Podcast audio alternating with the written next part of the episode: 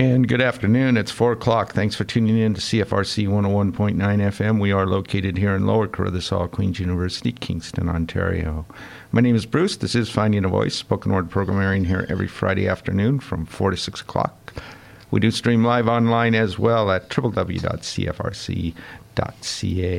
And coming up today in the first hour from the October 23rd lecture in the Page Lectures annual series, You'll hear this year's lecturer, Don McKay, uh, following an introduction to him by Maureen Scott Harris.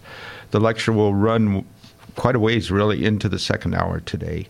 In the second hour, following the conclusion of that lecture, uh, you'll hear an October 18th book launch and reading event held at Novel Idea Bookstore with readings by Heather Cadsby and Sandra Davies, both launching their collections of poetry that evening. Usual hourly announcement. Occasionally, some poetry, spoken word, or music on this show may contain strong language, but it's all played in its entirety with content unedited to honor the creative integrity of both the author and the piece. So let's just, it's a tight show today. We're going to jump right in. Uh, coming up and running again several minutes into the second hour today, you'll hear this year's lecture in the annual The Page Lectures series. And this year featuring Don McKay. Uh, up first in it, following a welcome by the Queen's English Department, you'll hear an introduction to the event uh, by the series creator, Phil Hall, uh, with his introduction then to uh, Maureen Scott Harris, who will introduce Don. Tell you what, here we go. Welcome to the seventh annual Page Lecture in honor of Joanne Page. Shelley King, the head of this department, has asked me to say a couple of words about the series, and I will gladly do so before turning things over to Phil Hall. This event was inaugurated in 2012 when Queen's writer-in-residence Phil Hall came to Marta Straznicky, then head of the department, with a striking idea. What if he proposed the department offered an annual talk in which a distinguished Canadian writer would be invited to give a lecture on a subject of that most basic unit of composition and study, the page? Thus began our first named annual lecture in creative writing, with the Page Lectures joining the other two annual name lectures, the Wally Lecture and the Dolman uh, Lecture Series. Phil took the name of the series to honor Kingston columnist, artist, and poet Joanne Page, a finalist for the Trillium Book Award in 2009. And in 2012, Phil delivered the inaugural Page Lecture, introduced by Joanne Page herself.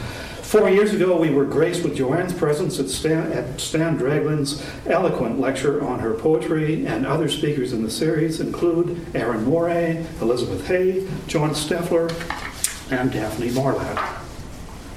We were saddened by Joanne's passing in 2015, and Carolyn Smart, Phil Hall, and Shelley King discussed what could be done to demonstrate the respect and affection Joanne commanded in the Kingston writing community. Joanne's husband Steve, too, hoped to find a way to ensure that her life and work continued to contribute to the intellectual life at Kingston of Kingston and Queens. We were agreed that the Page Lectures could be an appropriate memorial if we could find a way to create an endowed fund to support the cost of the series. And we did find a way together. With contributions from the Department Writers Funds, generous gifts from Steve Page and their two sons, and from Joanne's sister, Patricia Bowles, as well as donations from Joanne's friends and colleagues, this fund has now reached over 66000 in gifts and pledges. Our goal is to raise 75000 in the next four years and to continue to invite the best Canadian writers to address our community. We encourage ongoing donations in part so that we can meet the inevitable effects of inflation, and in part to enable the director to look for speakers wherever the best writers are to be found. I'll now turn to Phil Hall for today's.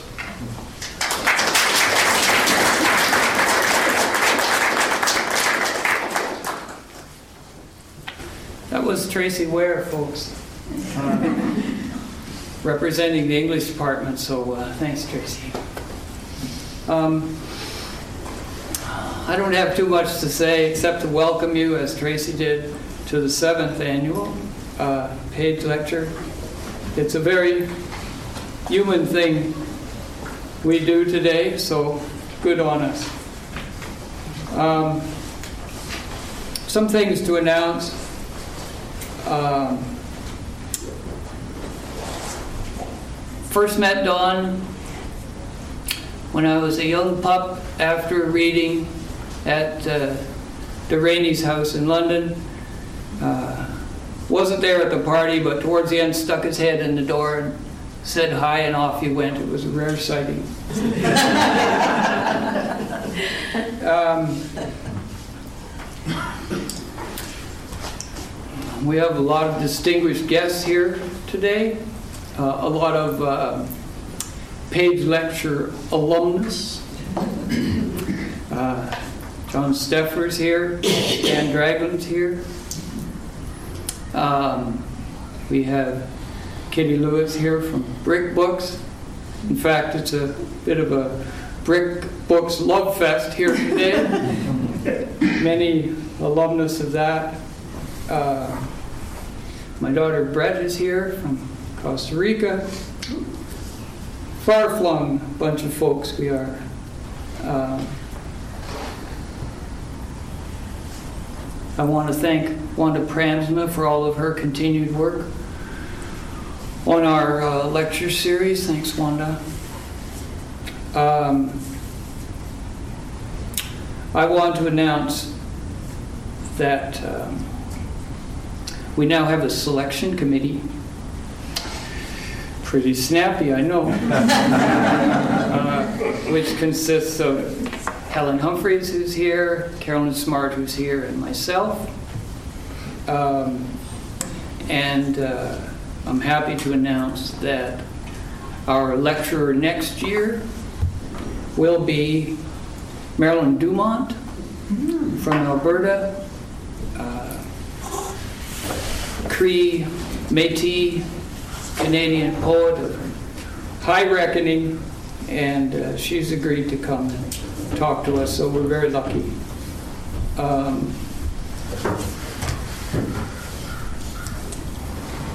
Don's talk today is called Play and Work in the Works of Joanne Page. Uh, it's very good to have Steve Page here today with us. And it's very nice that one of the uh, results of this steer- series has been that Joanne's own work has come to uh, get more attention. Um, it's very nice. Um, Maureen Scott Harris, here at the table, as you know, perhaps is our uh, official publisher for the series. Can we say that? Sure, go ahead. so e- each year, the following year, she's producing these amazing chapbooks of the talks, and she has them for sale there. Uh, Daphne Marlatt's talk last year is uh, hot off the press here on the threshold of the page, so you can take a look at that. And uh, thanks to Beth Follett and Pedlar Press, uh, we have some donated copies of Joanne's wonderful watermarks book with Pedlar Press, so that um, I'm told that the way it works is if you buy one of Daphne's uh, chapbooks from last year, you get a free copy of Watermarks if you don't have it already. Um,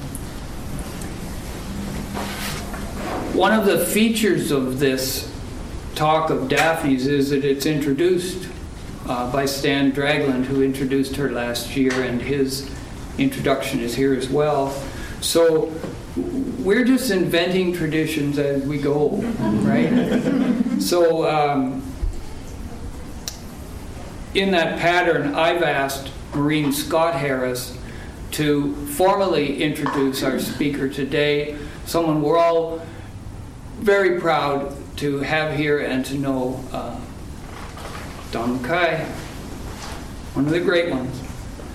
So, Maureen, if you'd like to come and tell us more about that, thanks very much.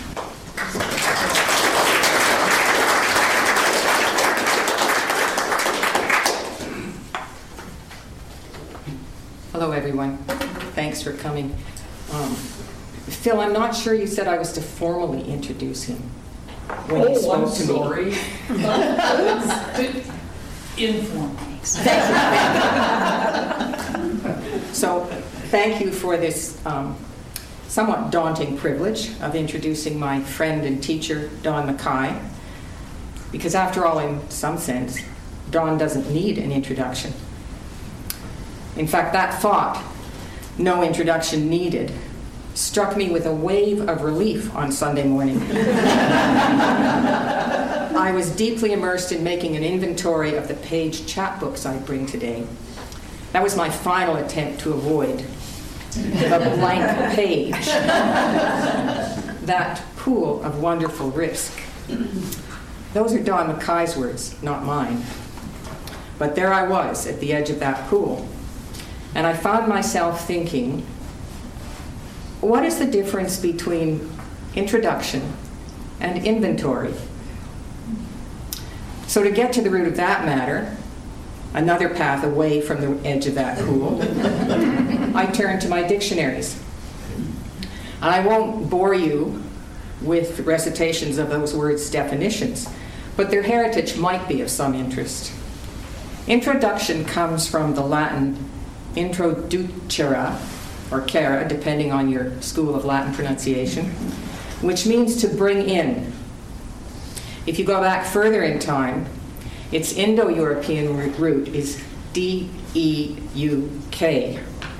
Now, so far as I know, no one knows how to pronounce Indo European, but I assume it's Duke. And its meaning is to lead. Among the important derivatives from that root are tug, wanton, abduct, reduce, and subdue. Now, there's a kind of discomforting ambience gathering as I read those words. And the figure of a duke on horseback, splendidly braided and brandishing his sword, swims into mind. But he doesn't much look like McKay. Inventory, on the other hand, is derived from the Latin invenire or naira, meaning to find or to come upon. And within it lurks that lovely word, invent. And Lord knows McKay is a master of invention. This word's Indo European root is the unpronounceable GWA, with G here, W kind of floating up there, and A here. If you can read backwards, I'm sorry, I should have done it the other direction. And it means to go or to come. Is this a version of having it both ways? Among its cousins are welcome, adventure, convene, event, souvenir, and acrobat. Words much better suited to today and to our speaker. So I'm going to offer you some of my findings in the form of inventories, glimpses into Don's practice that include from my from my angle of vision that includes poetry, essays, nature, books, ideas, bird watching, antics, and deep attention.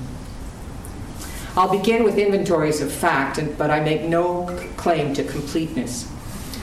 The places Don McKay has lived Owen Sound, where he was born, Cornwall, where he grew up, Sherbrooke, Quebec, London, Ontario, Swansea, Wales, where he went in pursuit of what we call higher education. London, Ontario again, and Fredericton, where he taught. Then a home in Victoria, and now in St. John's, Newfoundland. So he's been across the country a few times. I could inventory his books 12 collections of poetry, including, I'm not going to read you all the titles, but including Nightfield, which was where I first encountered his work and had and was illuminated because it turned out you could still write nature poetry, which I didn't know until that time. Apparatus, another gravity, camber, strike slip, Paradoxides, and that magnificent heavy volume that I chose not to carry to show you, Angular Unconformity, the collected poems 1970 to 2014. It's heavy to carry, it's not heavy to read, it's a delight to read. He's also published four collections of essays. The one that I have read most often is called Vis a Vis Field Notes on Poetry and Wilderness. Don's Awards two Poetry Governor General's Awards for Nightfield and Another Gravity, with a further two nominations for that award. Another Gravity and Camber were both shortlisted for the Griffin. Strike Slip won the Griffin and the Dorothy Livesay Poetry Prize. Paradoxides, Paradoxides or Paradoxides? I'm not sure. You go either way with that. Okay, good. it won the Canadian Authors Association Poetry Award. And in 2008, Don was made a member of the Order of Canada.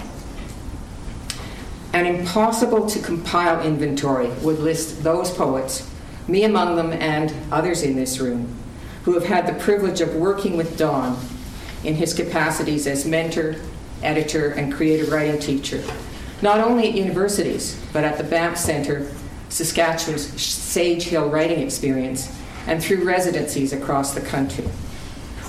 Now, I'll interrupt the inventory um, pattern to note that I spent this last week immersed in the pleasures of rereading Don's work. I was after an elegant figure to characterize him, but that well defined single figure has evaded me. Every time I seized a possibility, the gawking bird watcher, field glasses round his neck, maybe, I'd find another on the next page the student of deep time, the apprentice to a birch tree. In his essay, Apparatus, McKay writes Poetry comes about because language is not able to represent raw experience, yet it must.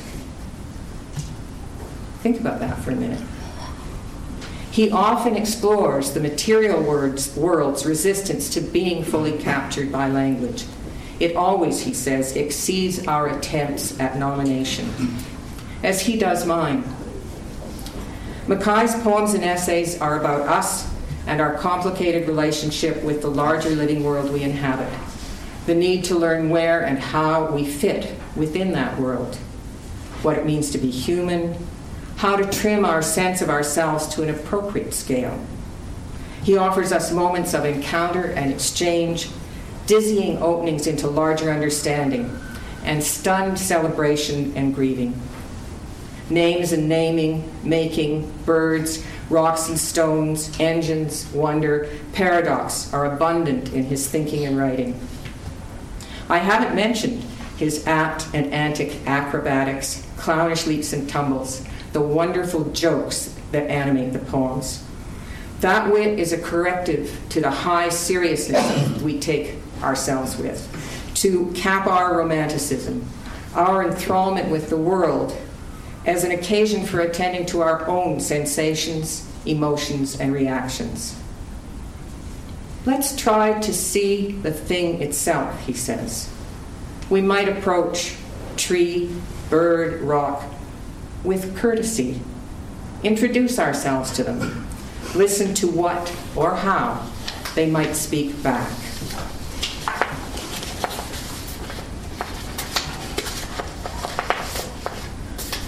Don's articulation of poetic attention, which he describes as a sort of readiness, a longing which is without the desire to possess, has been invaluable to me in my own practice. Now, next is not exactly an inventory because we'd be here for months, but a sampling of the surprising and utterly apt images that spill out of his poems. For example, feathers are called next to nothings. Migrating monarch butterflies become freckles, leaving the landscape. In Via Eastbound, the train is, quote, toiling Forgive me, Don, I wanted to say tolling often. Toiling through the mountains like the 7,000 dwarves, earning every upward inch. In hiking with my shadow, he addresses his, quote, patient companion, little ink lake. When I pause, you heal and wait like a suitcase while I squander my attention on a wren. But let's come back to longing it echoes through McKay's work as word, as feeling, as experience. Here's the opening of his remarkable poem, Twin Flower. What do you call the muscle we long with? Spirit? I don't think so. Spirit is a far cry. This is a casting outwards which unwinds inside the chest, a hole which complements the heart. That hole that complements the heart shifts into another guise in a later poem, The Canoe People, which is based on a Haida story. The canoe people are perpetually traveling spirits, according to the Haida, who are always at sea. McKay's poem opens with an epigraph from Robert Bringhurst's translation of Ghandl's Those Who Stay a Long Way Out at Sea, Out to Sea. In that epigraph, a wren, we've met a wren already, I think, sings to one side of those traveling spirits. Its song, Ghandl writes, quote, punctured a blue hole through the heart of the one who has passed closest to it, they say. McKay's poem imagines the incident and the sailing, and it ends with, quote, the one I almost recognize, already victim of the wren's bright, hammered music, bravely wearing in his heart that delicate blue hole through which I think he listens. It's high time we listen to Don turn his deep attention towards the work and play of Joanne Page. So let me present him, the man with the staff on a trail, singer of songs of the song, master raven, and angular unconformity, Don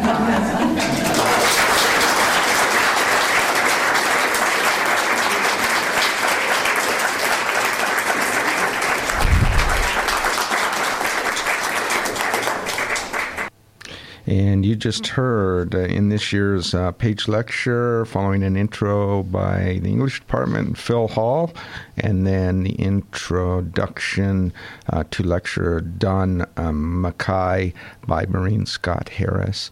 Uh, this is a short uh, but just necessary break for station ID.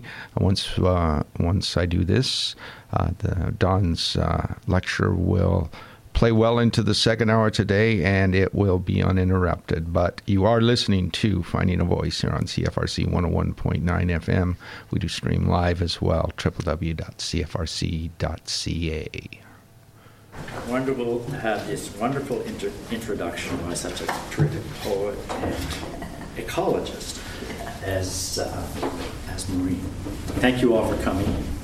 Um, thanks to the Department of English and thanks especially to Phil for this opportunity and for starting this uh, visionary uh, uh, series um, fostered in memory of Joanne Page.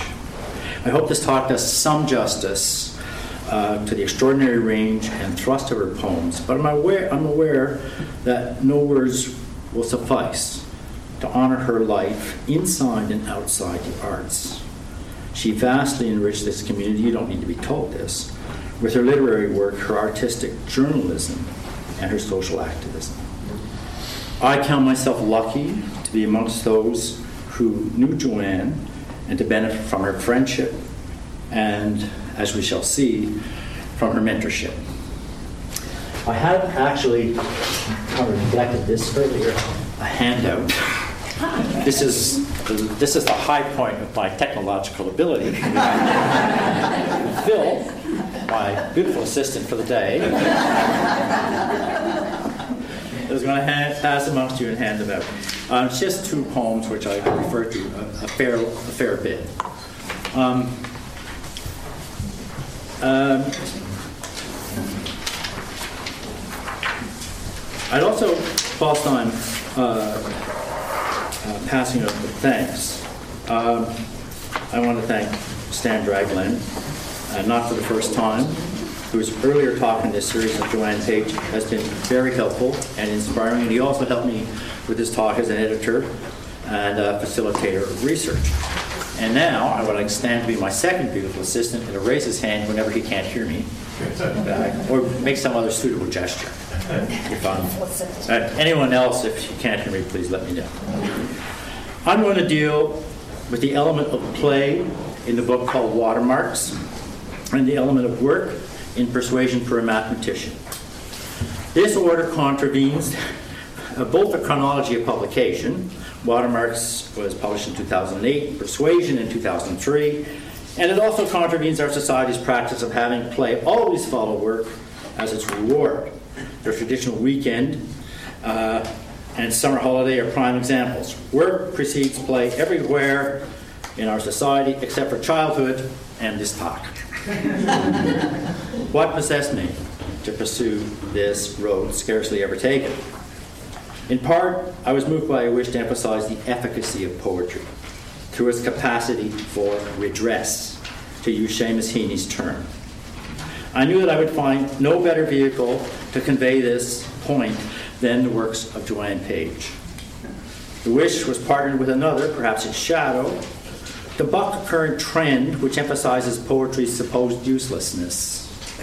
Joanne Page's poetry, while frequently playful and even mischievous, does not aspire to what Heaney calls the glissando of postmodernism. It occupies, believes in, and exploits gravity. So the subtitle of this talk could be Poetry Matters. Poetry matters, especially when it comes to Joanne Page's grief work, and this is the burden of the earlier book, Persuasion for a Mathematician. Burden in the sense of both its subject and its load. Her passionate engagement with mortality inspired me to write, compelled me, might be better, a prose poem as an afterpiece to this essay. In The Uncle's Tale, at the end, I attempt to follow Joanne's lead in approaching the difficult matter of a young girl's suicide. Especially difficult for me since the young girl was my niece Naomi. Like Joanne, I was moved by the sense that we want language to step up in these circumstances, to bear witness. We remember the request of the woman to Anna Akhmatova as they stood in line outside the Lubyanka prison. Can you describe this? Not fix, not cure it, but to have language attempt the gesture of witness and redress. Poetry matters. All these seem material for the end of the talk rather than the beginning, hence my unorthodox order. So there will be a major shift in the mode of presentation close to the end, which I'll signal with some deliberate gesture. Something more than a whisper and less than an incendiary device. it is hard to characterize the work of a poet as vigorous, as various, and as insightful as Joanne Page. Even to call her a poet is limiting since she was enormously talented as a visual artist on the one hand and as a newspaper columnist on the other. Moreover, all these aspects of her work speak to and inform one another, so it's clear we are faced with the equivalent of an ecosystem rather than a set of individual species or categories. Perhaps a measure of her range of concern can be taken from the columns in the, in the Kingston Whig Standard, which went under the general title In Other Words, and were always signed Joanne Page, feminist and writer. She inherited this column from Bronwyn Wallace in the very real sense of carrying on a vision and a tradition rather than simply taking over a job. A partial list of the issues she addressed will not speak to her deafness, her intellectual agility, her passionate commitment, or wit, but it may provide a sense of her range. Here goes. The Iraq War, AIDS, fairy tale, the Montreal Massacre, voice appropriation, indigeneity, domestic abuse, gun control, equal rights, representation of women in public affairs, Barbie dolls, mm-hmm. breast cancer, mob mentality in Queen's University orientations, pornography, the absence of women in the pantheon of Canadian art, an issue she took up in a long poem in Watermarks, gay pride, menopause, a dream in which Margaret Laurence and Emily Carr render critiques of censorship, environmental damage, and abortion issues. Bronwyn Wallace's uh, legacy, gossip as sharing rather than malice, gendered humor, International Women's Day, what mom did during March break. Hint, not a lot of writing or, or, or painting. Hospice care, Anita Hill and Clarence Thomas. The NHL is a guy thing. Surely, she surmises, Don Cherry does not talk like that as he gets out of the bathtub. Plus, a satirical tour de force and manifesto entitled, Yes, I'm one of those gasp feminists. On the one hand, these columns demonstrate her care, compassion, and engagement.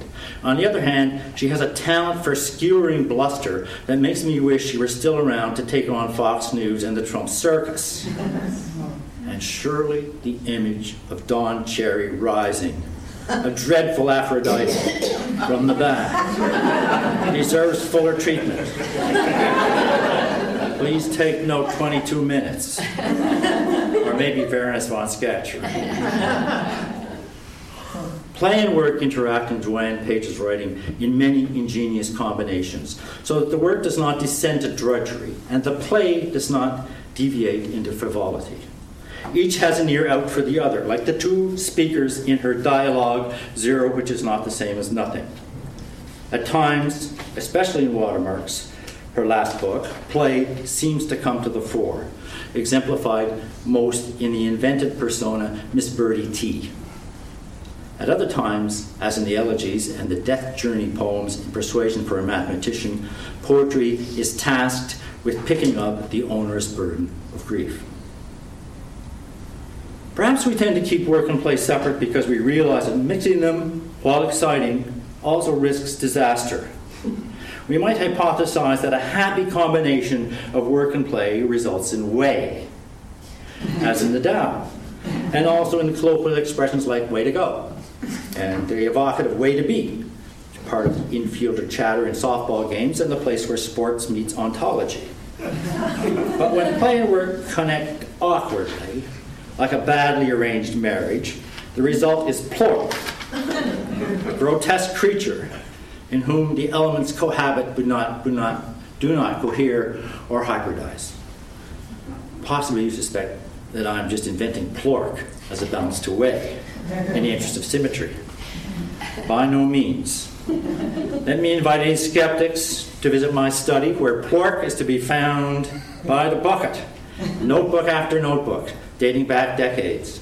Failed poems in which work and play are together but at odds. Terrible blind dates. Fried pork, pulled pork, pork and beans. Why keep this pork around, you ask, when it could be recycled into useful items like coffee filters or baby wipes? well, because sometimes, now and then, once in a while, pork can metamorphose into whey. I might leaf through an old notebook and suddenly see how a thing might work, how its elements might play together. It's not that the words have changed, but that I have sometimes, now and then, once in a while. But the point here is that there is much way and no plork in the published poems of Joanne Page. I assume we'd find some if we inspected early drafts, Joanne being an accomplished writer, not a Rilkean angel. And from editing some of her early work, I know she never shied away from aesthetic or philosophical challenges. Her experimental poems often risk plork by virtue of their audacity, but they never collapse into that junk glum state. I want to look at two experimental poems a late one that is strongly inflected by play and fools around with the persona of the writer, and an early one that pushes the genre of elegy into new strategies for performing the labor of grief. So, first off, part one the play is the thing. To me, the play principle emerges at its most agile in the sequence from Watermarks with the involved pseudo antiquarian title of, quote, from the hitherto unpublished journals of Miss Birdie T., inveterate traveler and champion of lost causes.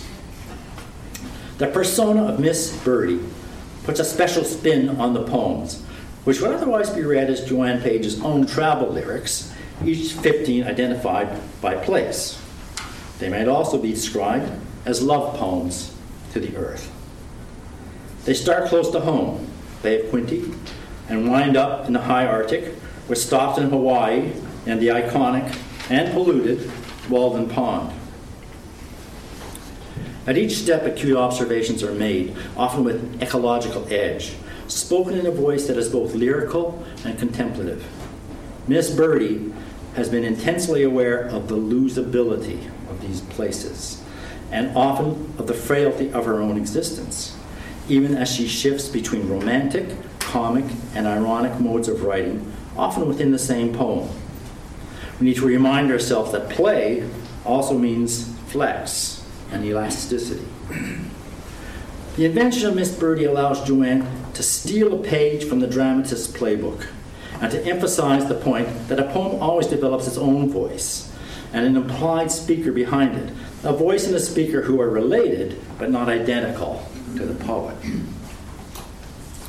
In his fine page lecture, Stan Dragland cites a draft of a poem in 2002 in which Joanne exhorts herself to, quote, get the poet out of the poem, the I, E-Y-E, not the I, capital I, and to abandon the first person.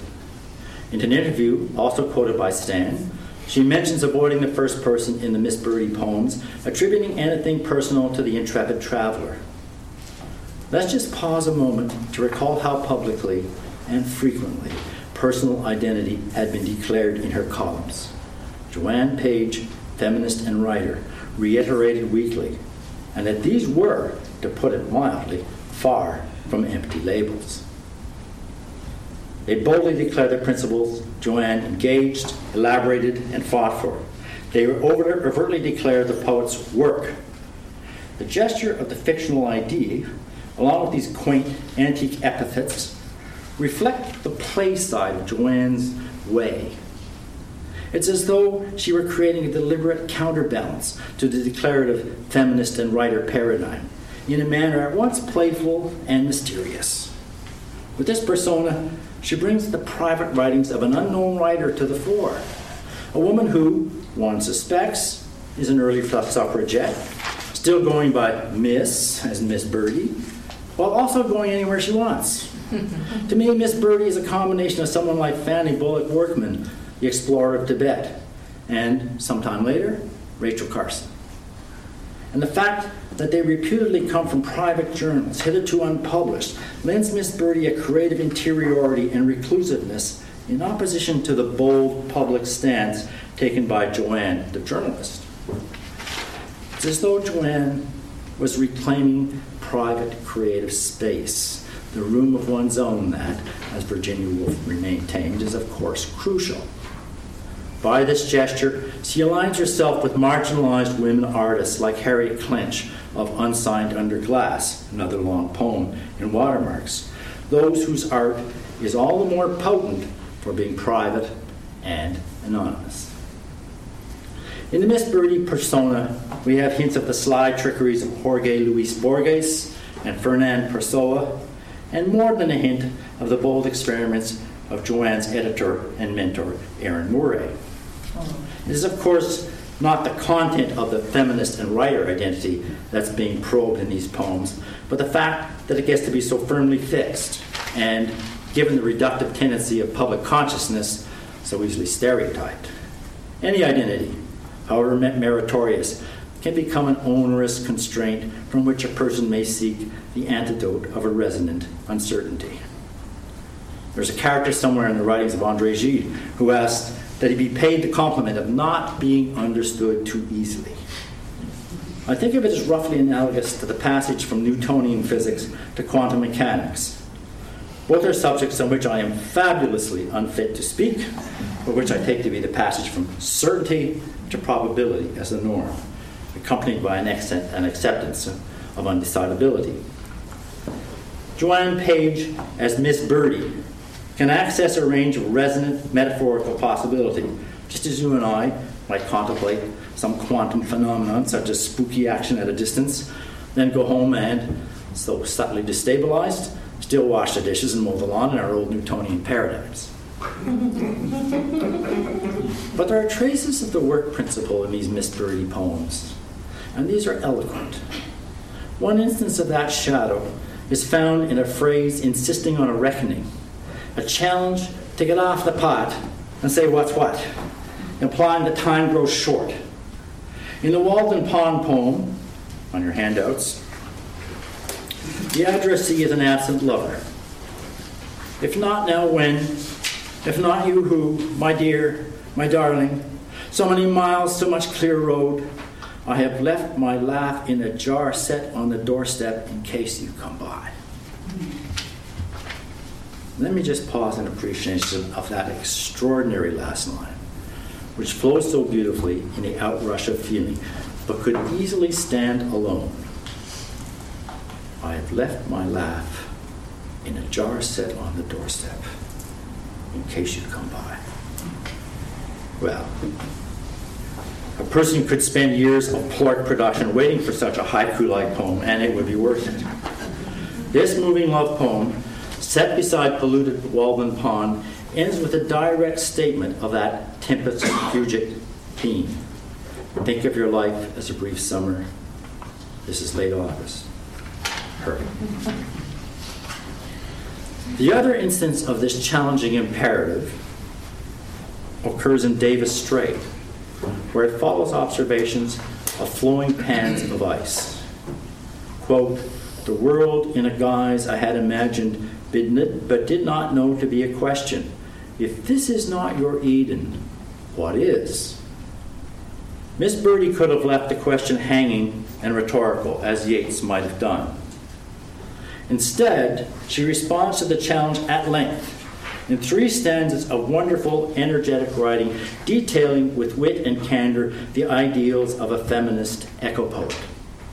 Again, the after echoes of the stark ontological crises of the previous book occurs in the suggestion that this is not only a wish, but a testament. Quote, this is not your Eden, what would your Eden be like? Belief would take the form of tolerant irony. Say, lapsed Quaker. Lack temple priests and rules but one love when you can. My Eden would run on marsh gas, on wind, be governed by those who mean to save the world with zeal, except for Texans, or, come to think of it, feminist collectives, with civic spaces made of dance and song and public art of the impermanent kind that announces itself by departing. The yearning of the idealist is whetted by the irony of the long term activist in the field. Public art in its Eden is not comprised of luminaries on plinths or horses, but by gestures of impermanence. Possibly Joanne has in mind pieces like Peter von Tiesenhausen's wooden ship, designed to weather and disintegrate over the years, an artwork she would have seen at the Banff Center. Those nominees for Eden are related to her preference for lapsed Quakers over temple priests and tolerant irony over what I take to be any dogmatic ideology, whether emanating from Texas or feminist collectives. Stan Dragland comments on that last exclusion like this Mischief. But I think I know what she means. For feminist collectives, I could substitute English departments or Canada Council block grant juries or dot dot dot. And I'm guessing that each of us could name an entirely worthy organization with whose institutional side we have had the biscuit. My own list of exclusions from Eden include formerly charitable organs such as the RCMP, the Banff Centre, Montreal Canadiens. the CBC is on probation.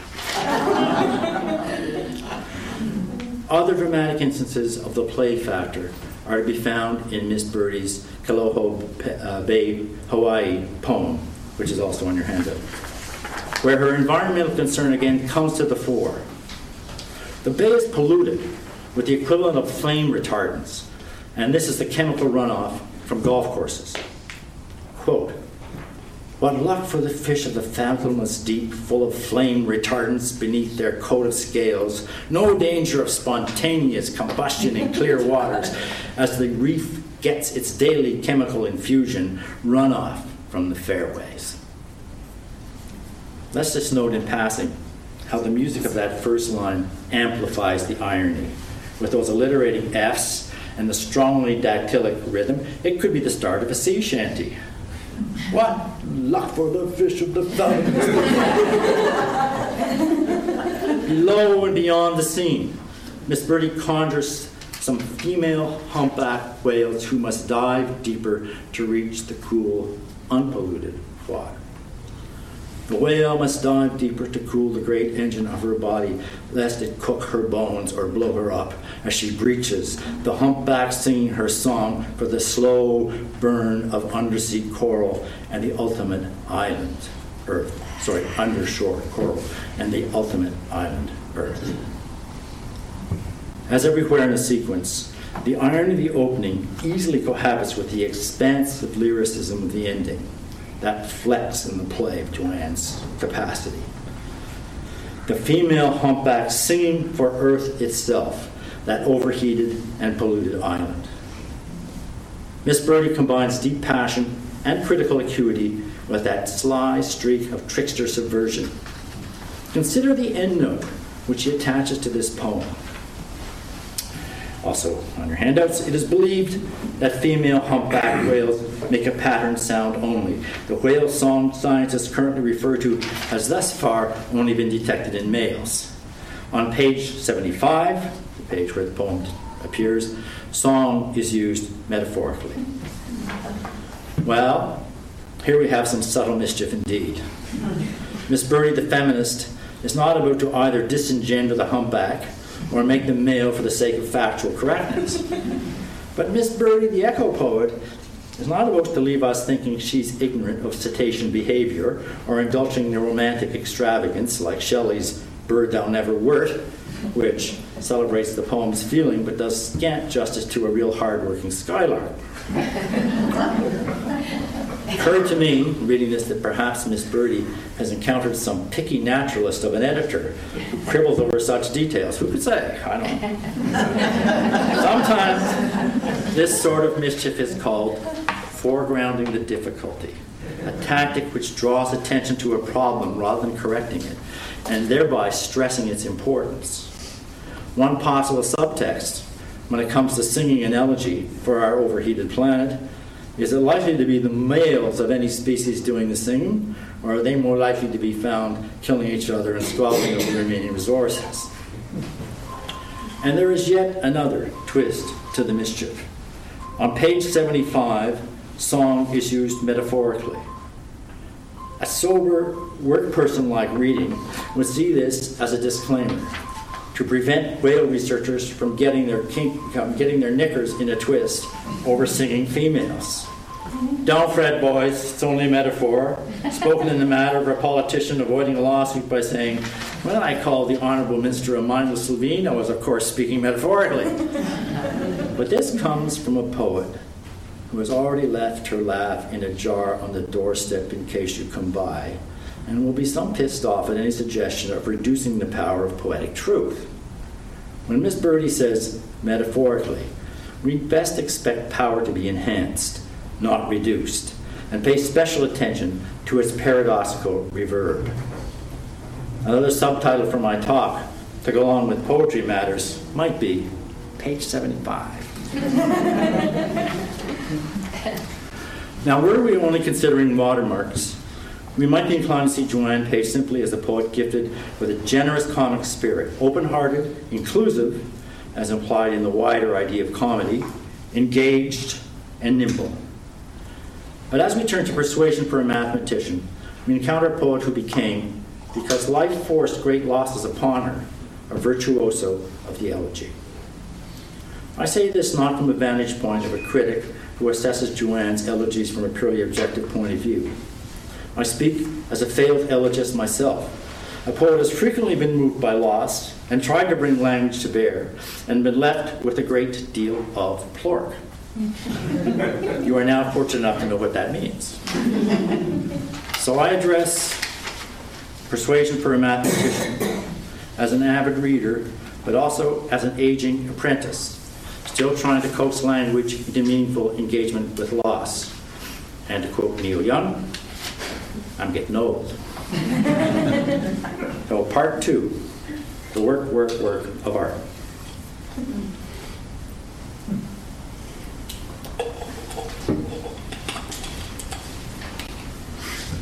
If asked to list some of the chief issues addressed by feminism, a person might well cite those connected with childbirth, since these affect women most profoundly birth control, abortion, maternity leave, child support, daycare, etc. And indeed, These are taken up regularly in Joanne Page's columns. But especially during the 1990s, much of her work was grief work, driven by the belief that poetry, no less than journalism, should stand up in the face of mortality and render significant gestures of care. This is the burden of this remarkable book, Persuasion for a Mathematician, published in 1993.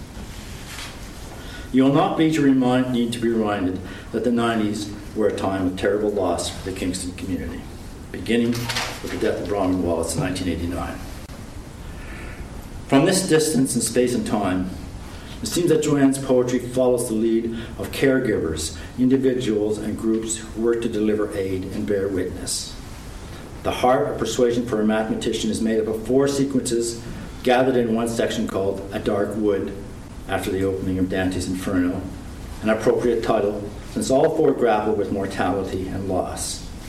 Besides Summer Ice, Joanne's aching memorial for Bronwyn, it includes half a correspondence chronicling the dying of her friend Jan, and Fatu Dust, Lament for a Mother. The latter was written for Sally Sharp, mother of a child suicide, had also been Joanne's physician and support through Joanne's own struggle with cancer. With characteristic candor and bravery, Joanne addressed her own illness in her columns, as well as in her first book, The River and the Lake. The last poem in the uh, Dark Wood section is the one I want to focus on Dialogue Zero, which is not the same as nothing. A correspondence in prose between a poet and a mathematician, instigated by the shock of the same child's suicide. I want to focus on this poem, partly because it is so eloquent in argument and, uh, and outcry, and partly because this presents me an opportunity, once again, to attempt to come to grips with the terrible suicide of my niece, Naomi. In Joanne's foreword to the collection of Bronwyn Wallace's essays, Argument with the World, which is that she edited in 1992, she talks about the importance of ceremony that Bronwyn created around her own dying. Quote, she fashioned her own dying into a rich communal ceremony that sought to comfort her friends and family. To the end, she remained deeply engaged with the grief of those she loved and the pain and mystery of leaving them. These rituals developed not only in healing circles like the one Joanne describes in Summer Ice, but in the common magics of shopping for food and driving to appointments. These last rites are hands on and bottom up. As in Miss Birdie's Eden, they, quote, lack temple priests and all rules but one love when you can. It seems to me that they share much with the Confucian idea of ritual, which involves weaving the human community into the fabric of the cosmos, engendering the sacred through human art and action. But, and this is a very large but, Naomi's suicide, like so many, occurs without the solace of ceremony. In Dialogue Zero, which is not the same as nothing, Joanne presents two characters in conversation the poet, a very thinly disguised Joanne, and the mathematician, a friend who is identified in the endnotes, important as always, as Joan Garamita. Here are the words of the mathematician, Joan avers, disturbing and compelling, that required of me the best answer I could give. The two have, we understand, been in conversation by correspondence for some time, their talk revolving around the axis between art and math. The poet, Joanne, had been recently joyful in her recovery from cancer, but is now stricken with inertia by this suicide. She has tried to help the bereaved family, but no rhythm or ceremony has occurred. I watch the aftermath of this death. Casual activity is out of the question. Yet what I do, however considered, lacks meaning. My natural urges freeze, freeze in this abyss where everyone else has been yanked into pain. No one sleeps. And then it becomes the weight of one empty day succeeding another, each person gagged and bound, the end of love. As it happens, the mathematician's brother had also committed suicide many years previous, and she has developed strong ideas, like those of some existential thinkers, about the absurd rules governing a human existence where suffering is assured. For her, suicide need not be unthinkable as it is for the poet. It may be a response to evil that, given those absurd conditions, makes sense. The serious existential thinker pursues a quest for meaning, and her or his willingness to consider suicide is an earnest of this work's importance. Quoting the mathematician, being willing to die underlies the importance of the work, allows it to continue. Suicide can be a way to say, This is really important. I'm not kidding. This stuff matters enough for me to die for it. To the poet, this is inconceivable. Hard as I try, recalling as I do the abject terror into which cancer hurled me, I failed to find any picture of existence unbearable enough to warrant me chucking it. Not even to avoid certain deaths I have witnessed and fear might one day be mine, alone, in uncontrolled pain. For her, as we might suspect from the Miss Birdie poems, the counter to such metaphysical angst is the joy and wonder of lived experience, summed up in the phrase, green and gold. Quote, For me, reverence means paying attention to the details of living the slivers and parings and chunks, bridges, oatmeal, intersections, the iris, whispers. I don't ruminate about what existence means or where my place in it lies because I'm busy watching. The poet's sensuous lists are infectious and crackling with energy and bound to remind us of Miss Birdie's Eden. But they do not sway the mathematician, who remains loyal to her thoughtful, well considered pessimism, even as she envies the rumpus and tumult of Joanne's catalogues. Paul Ricoeur, addressing the phenomenon of grief, speaks of la joie du oui dans la tristesse du fini, translated by Richard Kearney as the power of yes in the wake of no. That seems close, seems close to the poet's quest. Probably we are all familiar from literature, if not from life, with the case of a grief stricken character encountering some example of beauty in the natural world. Perhaps she stands on the hospital steps and sees the mist lifting delicately with infinite gentleness from the hills. For someone like the mathematician, this might seem an instance of the absurd inaction, the callous indifference of the universe to human suffering. To the poet, it might signal the power of yes in the wake of no. In terms of the dialogue which is going on between the two, this is the hinge between zero, which is the relational boundary between positive and negative numbers, and the nothing, which is simply nullity. That border may be thin as a fingernail, but it's a fingernail made of titanium. Dialogue, zero, which is not the same as nothing, belongs to a tradition of ontological debates provoked by the death of a child. In Camus' The Plague and Dostoevsky's The Brother Karamazov, such dramatic existential disputes are central. Camus applies the term metaphysical rebellion to the position taken by Ivan Karamazov, and the expression easily extends to his own Dr. Rieux and to Joanne Page's mathematician. Ivan declares that, quote, if the suffering of children serves to complete the sum of suffering necessary for the acquisition of truth, I affirm that from now on that truth is not worth such a price. The mathematician, in the same vein, states that she had for a period of time become, quote, acutely aware that the suffering of the innocent is intrinsic to the smooth running of the world. Dr. Rieux, Camus' Dr. Rieux, following the harrowing death of a child, expostulates, Until my dying day, I shall refuse to love a scheme of things in which children are put to torture. Our mathematician is not, of course, a card carrying metaphysical rebel like Ivan Karamazov or Dr. Rieux, and is confessing to spells of despair rather than enunciating a philosophy. She is also not a character in fiction, context, context where such absolutes are more easily contemplated. Well, most of us aren't hardcore existentialists either. But it's likely we find a version of such existential outrage when confronted with cases like Anne Frank or Etty Hillesum, the drowned refugee boy on the Mediterranean beach, or the slaughter of innocents in the book of Matthew, or closer to home, the epidemic of suicides amongst our indigenous youth. It is testimony to the range of Joanne Page's art that she is able to accommodate a view so distant from her green and gold home key, and in such an even handed way. It is clear that the poet and the mathematician each have an ear out for the other, that each hopes to benefit from that listening, and that neither wants to win. Their dialogue is not a debate. It does not resolve on either side, but ends with an agreement that, as the mathematician put it, puts it, depends on being able to see the green and gold at all. It depends, in other words, on the element of play, uncovering la joie du vivre dans la tristesse du finir.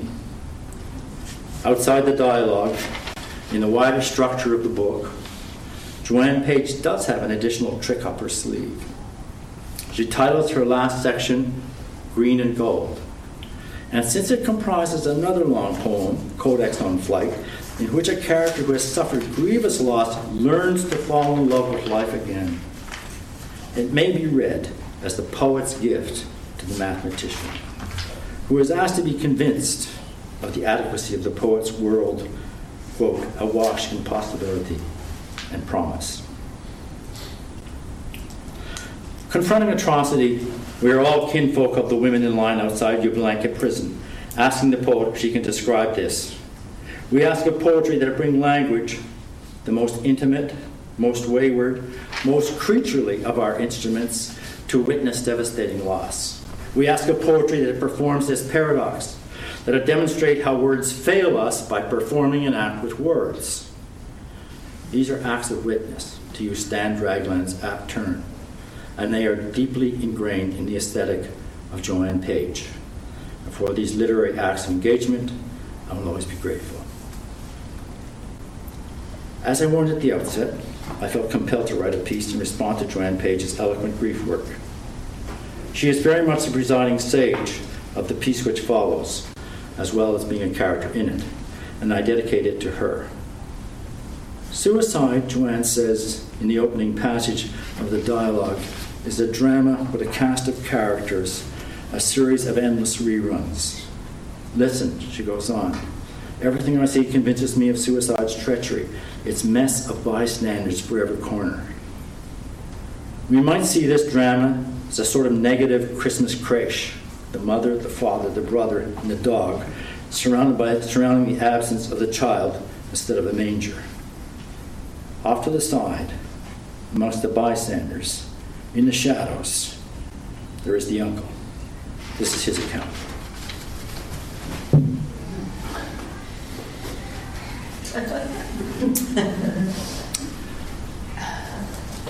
the uncle's tale.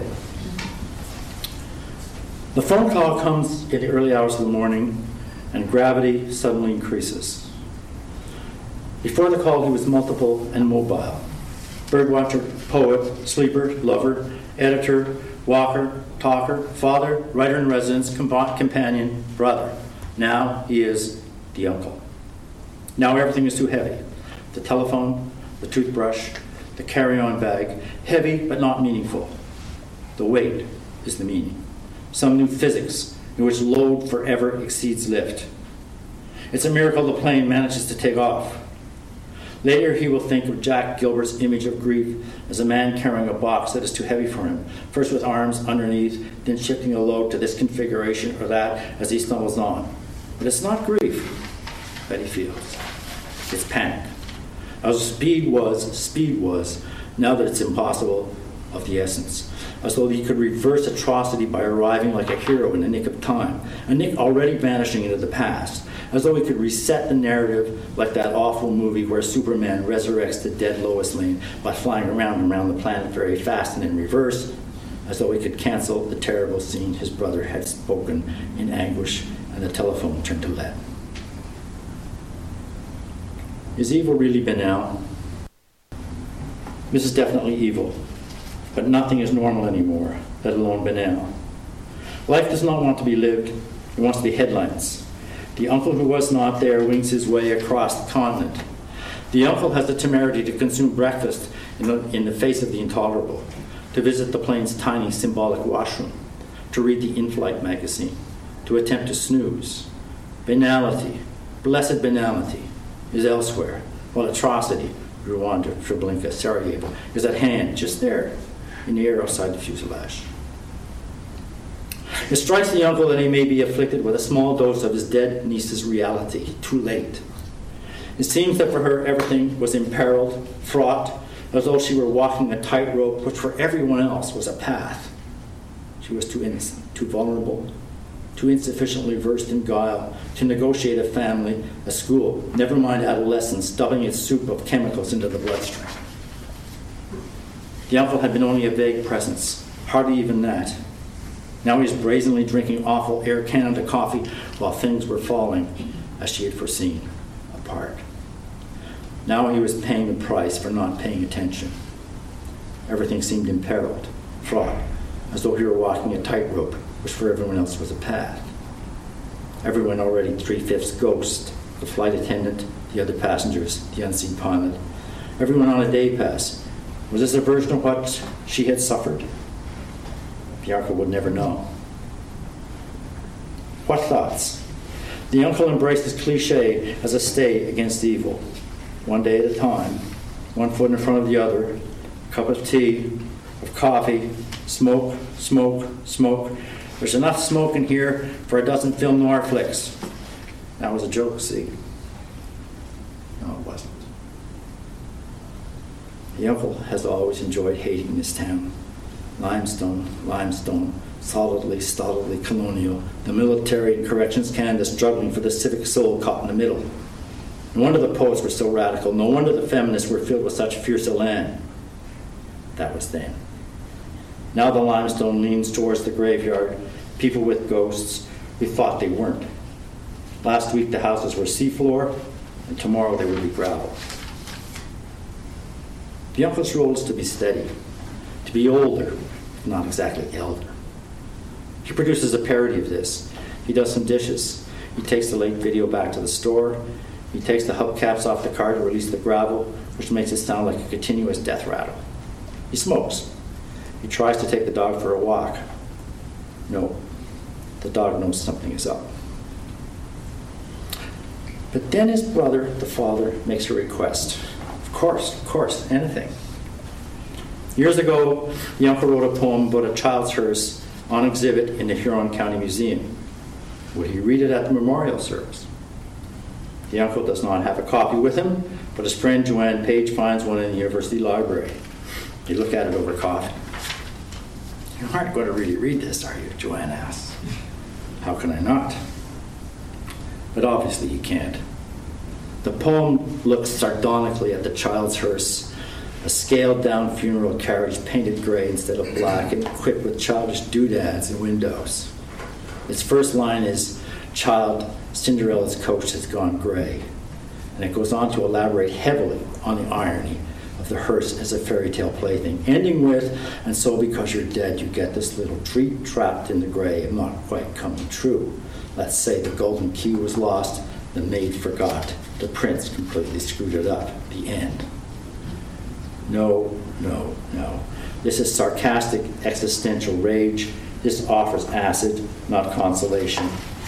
Maybe he could rewrite the thing overnight. The uncle remembers sitting in the cafe with Joanne and together coming to no solution, but with her burden lifted slightly, as though she had taken a corner of that box in Jack Gilbert's poem. How could they be laughing at this predicament? Maybe that's the slim silver of overlap the absurd shares with the comic. The uncle tells Joanne about the other exhibits in the Huron County Museum, which was the brainchild of J.H. Neal, who was a captain in the Salvation Army and a first class bricoleur. About the floral clock made from a washing machine motor, the sock pullers made from old tie rods from a car, about his car, a Model A, which Mr. Uh, Neal had turned into a camper, maybe the first ever, with an awning on one side and a camp stove hooked on the other. The photos of the Model A beside the Atlantic, with Mr. Neal in the water, pants rolled up to his knees, and his companion, same configuration, beside the Pacific. There was a two headed cap.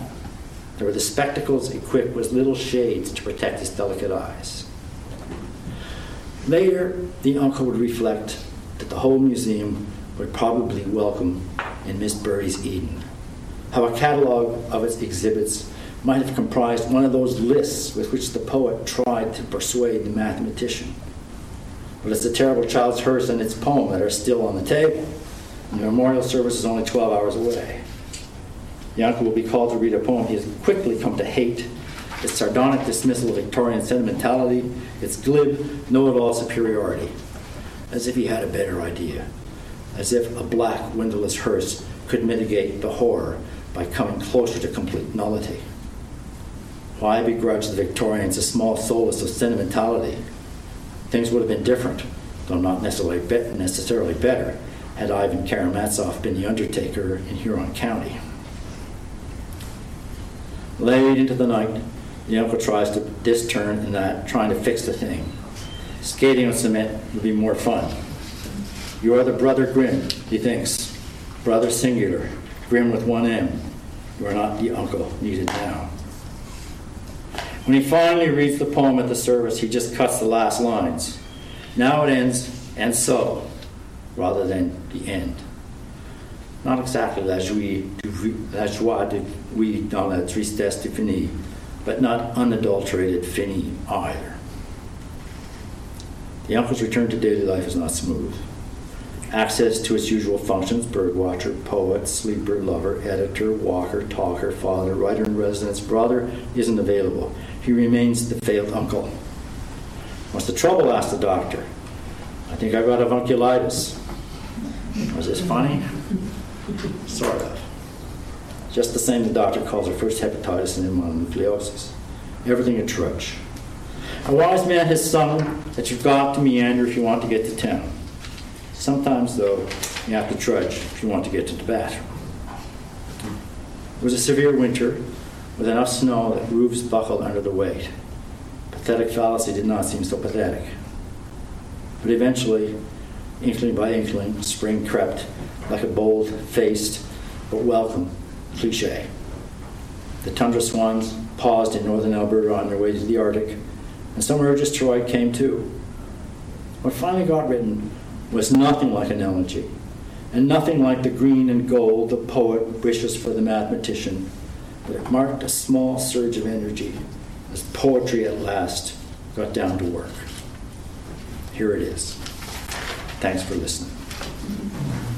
Suddenly, at home, there was no place we could sit or look that was not changed to an icon, cursed with significance. The closed tree, groping air, the last video, her fish still nosing the glass, the clocks, which might as well be moons, the beds, mouths, and the great great grandmother staring bleakly from her portrait. It is just what she might have expected. Suddenly at home, the cigarette replaces sentences, its red eye burning in. In each phrase, the blessed finch of small talk perishes. What can you say? You say. It will take time, you say. While the mills of thought churn, should have, should have, and the dog holds everyone under suspicion.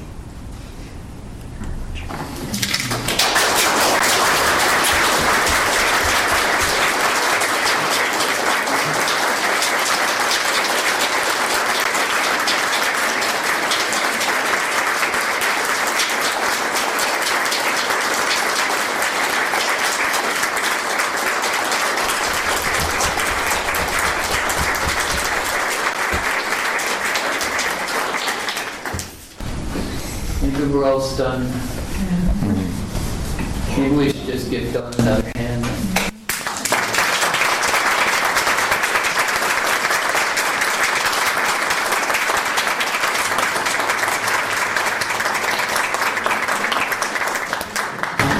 I think we should actually just pause and think about how important Joanne has been. And I just like to say, it's not clear what I said in the speech, how important it was for me to have this opportunity and to benefit from her tutelage, which I have done by reading her books. So, for Joanne.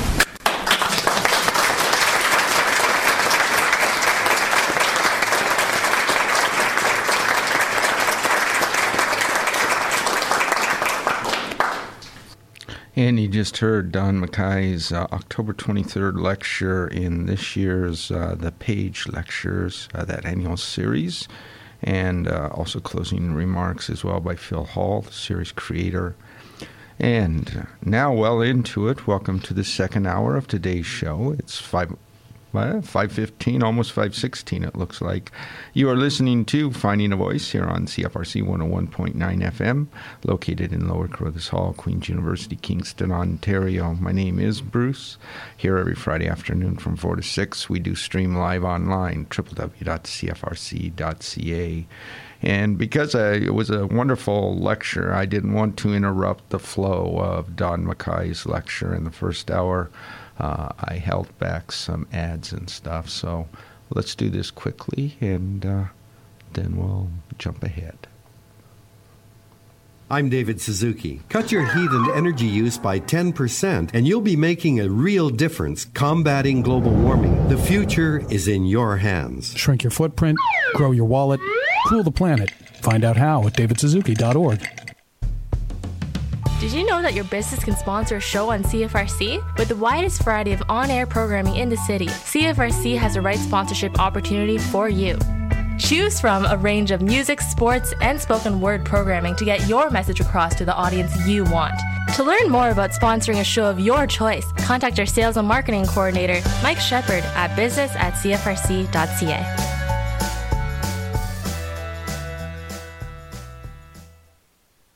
I'm David Suzuki. The average lunch or dinner travels 2,400 kilometers to get to your table. Eating local means combating global warming. The future is on your table. Eat your way to a healthier planet. Find out how at davidsuzuki.org. Friday evenings at 6 p.m. here on CFRC, listen to Saltwater Music, a show covering all musical genres from the East Coast of Canada. Celtic, of course, but also rock, jazz, blues, folk, and a lot more. I'm your host, Rob Carnell. Tune in to Saltwater Music Friday evening from 6 to 8 here on CFRC 101.9 FM. Or you can catch us on the web at www.cfrc.ca. And for our listeners out east, that's 7 p.m. Atlantic and 7.30 Newfoundland.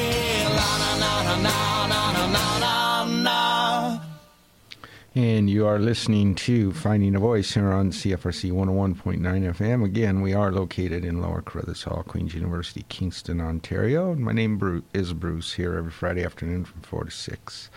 Stream as li- uh, we, we, stream as well on live at www.cfrc.ca. Uh, for the remainder of this second hour, uh, you're going to hear a uh, book launch and reading, uh, double book launch and reading held at Novel Idea Bookstore on October. Let me get this where I can see it 18th, and you'll hear readings by Heather Cadsby and Sandra Davies, uh, both launching their books that evening. And uh, just the usual hourly announcement. Occasionally, some poetry, spoken word, or music played on this show might contain strong language, uh, but it's all played in its entirety with content unedited to honor the creative integrity of both the author and the piece. So, up first, and launching uh, her latest book, uh, her latest collection of poetry called Standing in a Flock of Connections, here is Heather Cadsby.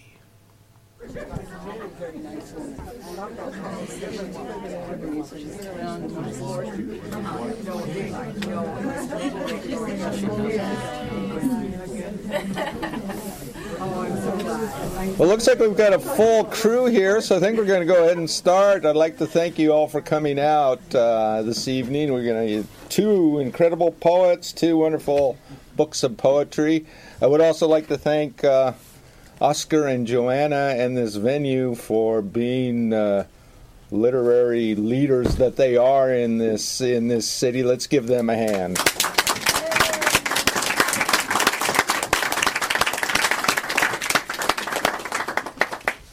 Up first, and this is her book. Up first, Heather Cadsby is the author of five books of poetry. The most recent book is titled Standing in the Flock of Connections, uh, published by Brick, just out. In the 1980s, she and Maria Jacobs uh, founded Wolsak and Wynn Publishers. Since that time, she has been involved with Phoenix, a poet's workshop, the Axle Tree Coffee House readings, and the Art Bar Poetry Series, among other poetry related activities. She lives in Toronto. Let's bring her up. Let's give Heather uh, Cadsby a hand.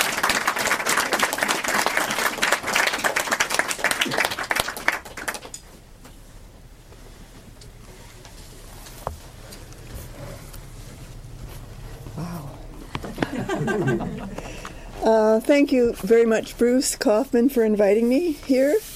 And um, I'm going to read from the book, as he said. It's just come out, and I'm on a publisher's tour. I feel like one of those people that says, "Where was I yesterday?" Today's Kingston, and it's lovely, but it's um, it's just how it goes. Um, the book is consisting of five sections. And I'm going, can you hear me, everybody? I don't know. Yeah? Okay. A little more, okay. My name is. Here's your big voice, darling. I'm going to read a few poems from each of the sections. The book has got five sections. The first section is headed Our Shadows Were Moving Ahead of Us.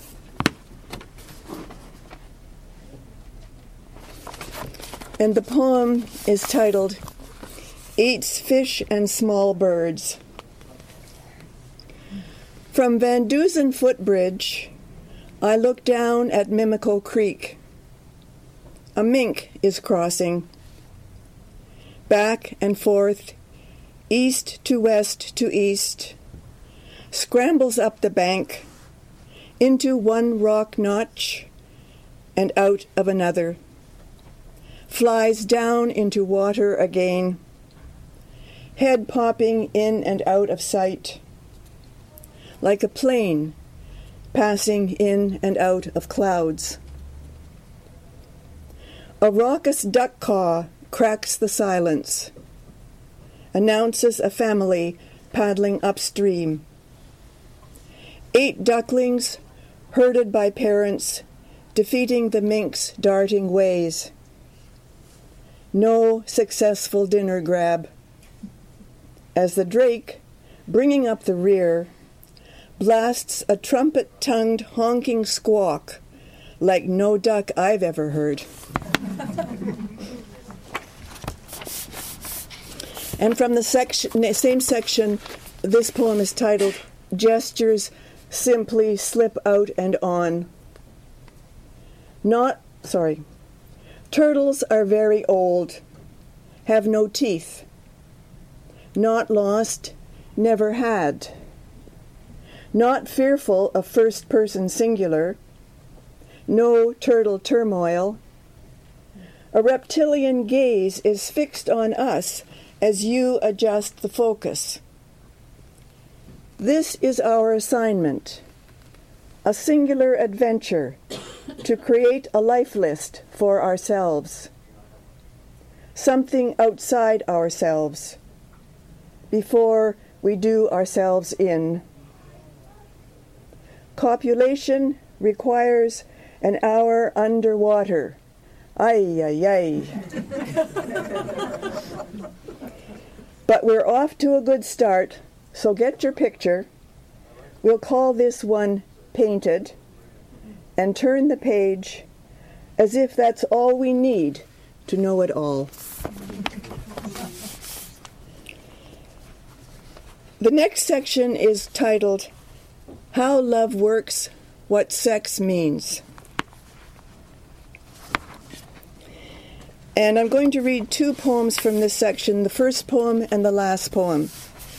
In the first poem, the protagonist is a girl of 14 She's fallen in love for the first time, and everything is just hunky dory.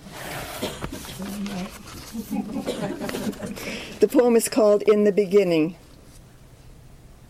For his birthday, she knitted a pair of white wool socks.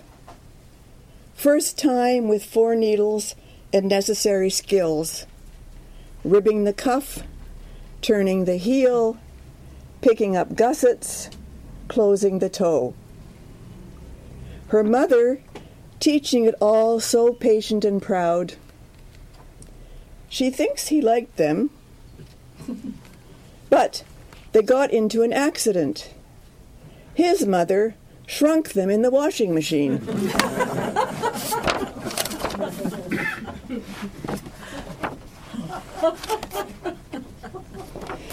well, the last poem, uh, they meet again purely by coincidence 50 years later. And they are both divorced, and she is hopeful that they can renew that wonderful early experience they had when they got along so well when they were kids. But he has a serious mental illness. He has paranoid delusions, and it causes an enormous amount of pain for him and turmoil for her. And after a few years, it doesn't last. So this poem is about that that period. The poem is called Going Mad, Seeing Eyes. This is about everything that was taken. What he was given in return was a pack of lies, syllables of debris, an exploded view. Something crashed into his brain at the love site. Something fiery and black. A hole filled with delusions. She is running a sex service. She has to have her vagina filled six times a day. She buys men drinks, brings them home. She was on a cruise ship with a boy in the berth. She fucks my brother. Once on the phone, her voice was hoarse. Proof. She lies when she denies everything. The lies are his. They are fantasies of a broken brain. Most days, he sits quiet, a man in a bathrobe. He has reeled everything in.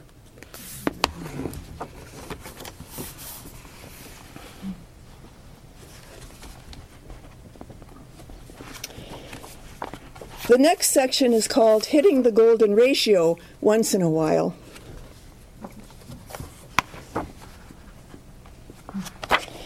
And the poem is called Sunday Geometer. I guess nowadays it would be called citizen geometer. I, I always loved geometry, um, not in any professional way. It was just something that appealed to me enormously. So, Sunday geometer. When you're all thumbs, the Fermi rule is a comforting thing. If you can't actually count every hair on your arm, you can get solace from the master of estimation. Better to be approximately right than precisely wrong. Hitting the golden ratio once in a while can open your eyes for tomorrow. Speculation, ongoing. Degradation, eroded. You could wait all year for the calendrical cognate of pi, or say it's somebody's birthday today. I love a pentagram. You can draw that thing all day, freehand, sloppy, five star hotels, movies, generals. Throw it around like it was a love number, which it is. Cut an apple horizontally, there it is. Draw one inside its center pentagon, and so on, nesting smaller and smaller forever, till you call it quits and start singing holy, etc.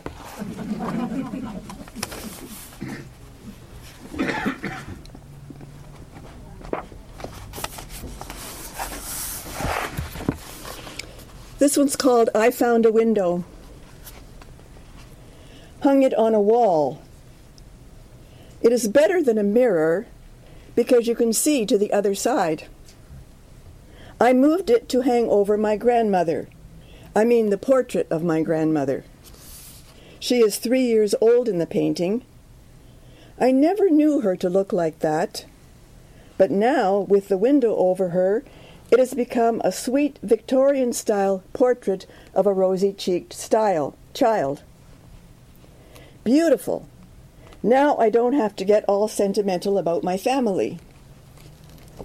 Tomorrow I will move the window over to cover my mother's snowshoes, which I've also hung on the wall.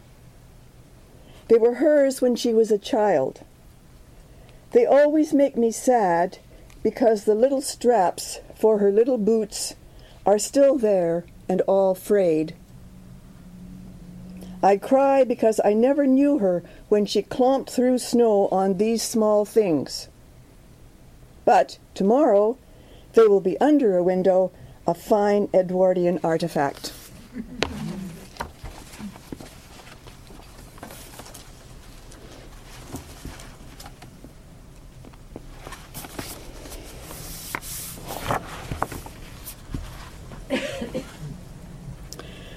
Out the hospital window, I saw a dove. It was a gull.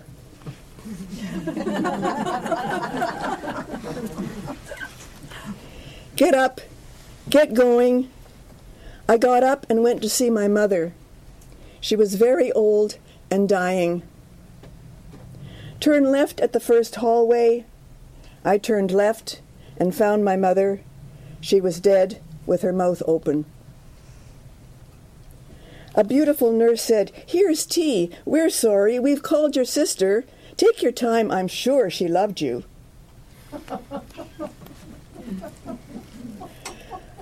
I tried to climb in bed with her.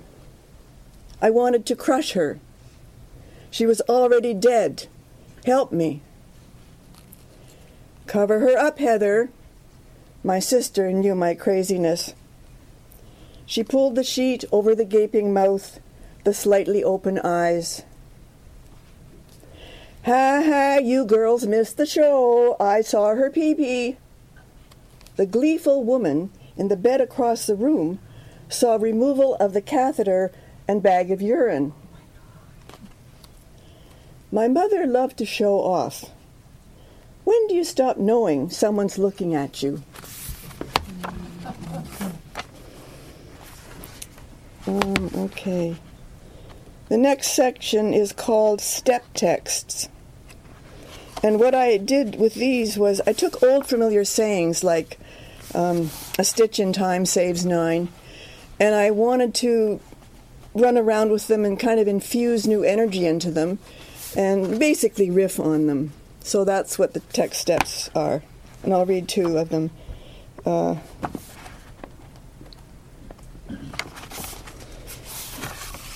this one's called Beware of Speaking of the Rich as if they were someone else. In order to have your cake and eat it too, do you have to be ambidextrous?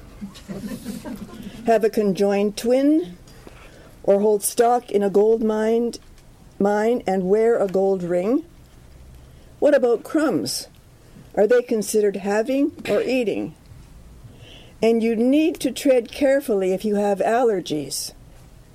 You could have a piece of someone's homemade from scratch, but if you actually eat it, well, you should keep in mind your last midnight trip to the ER. But manners dictate no refusals. Acceptance is the rule. So, unless you are one of those grand dames with poodles and jewels, you'd best stuff it in your purse and high five the host.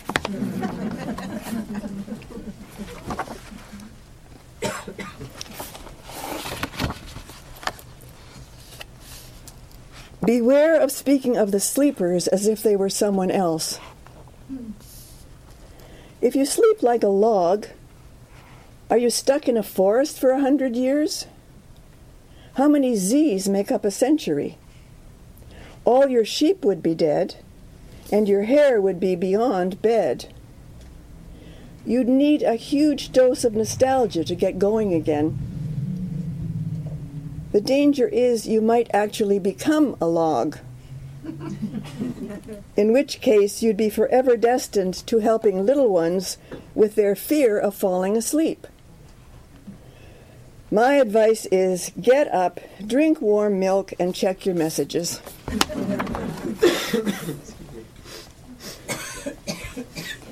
the last section is uh, titled Behind My Back, Someone Stole a Bunch of Words.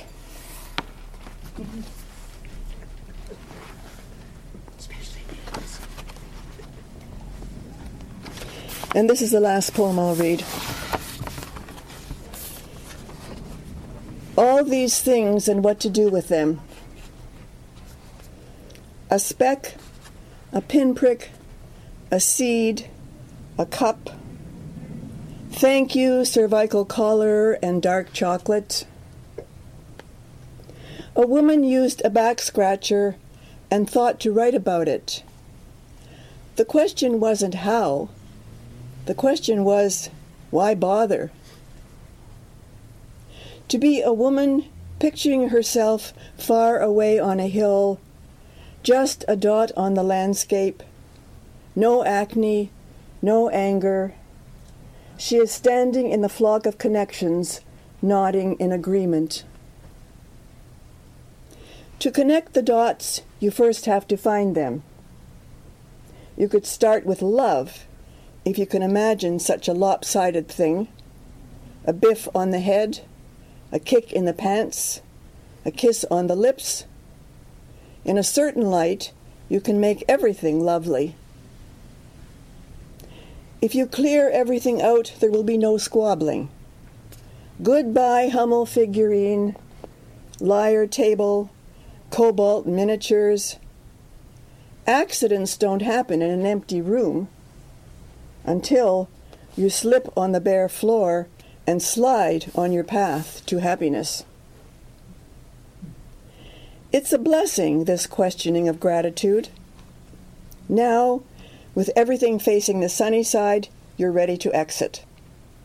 With thanks, you're welcome. Everyone's welcome. Thank you.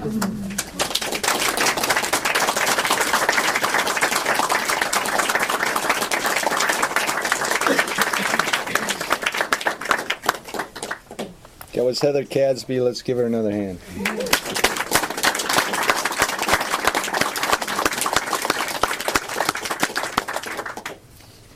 And you just heard Heather Cadsby reading from and launching her new book, Standing uh, Poetry, I should mention, Standing in a Flock of Connections at Novel Idea Bookstore on October 18th.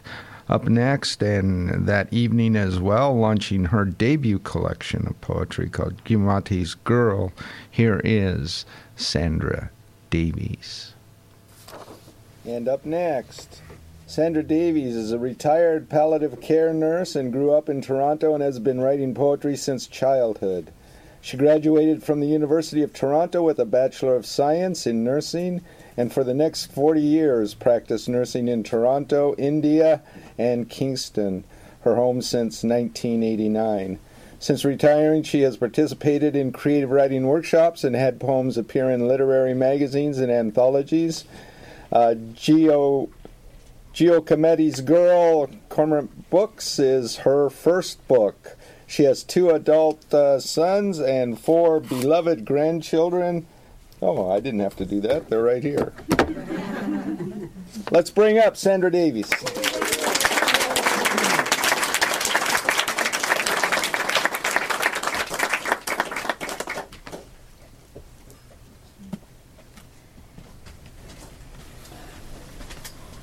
Wow. wow, Sandra. This is amazing. Maureen, hi, hi, I didn't see you guys. Anyway, I guess I better read, eh? Um, my editor, Robyn Sarah, who is right there, at the last moment changed the order of my reading. well, I might put I might put this one first. Okay. so, thank you actually. It reads better. I'm going to read just a few poems. This is called Giacometti's Girl. A little louder. Okay. Even I can't hear you. Oh boy. But I have to try a little louder. Giacometti's Girl. Perfect. Facing squarely front, head erect, hands folded, a young woman sits very still, staring out into the world. I got her at the Tate a lifetime ago. Or perhaps she got me, reached out with her sober gaze and looked me in the eye. So compelling, this Giacometti study, one of a series of this girl. She is waiting, waiting to meet the one, waiting to open, to lie down, waiting for him to come home, for the baby to quicken, for birth, growth, laughing, loving, leaving, and for everything else along the way betrayal, loss, the hungry waves of the sea. Even then, in that gallery when I was young, I must have understood how we women sit braced, contained, hearts willed to steady, waiting with guarded eyes for God's other shoe. Um, is there a bottle of water or a glass of water or something? Thank you. I'm dry with nervous tension.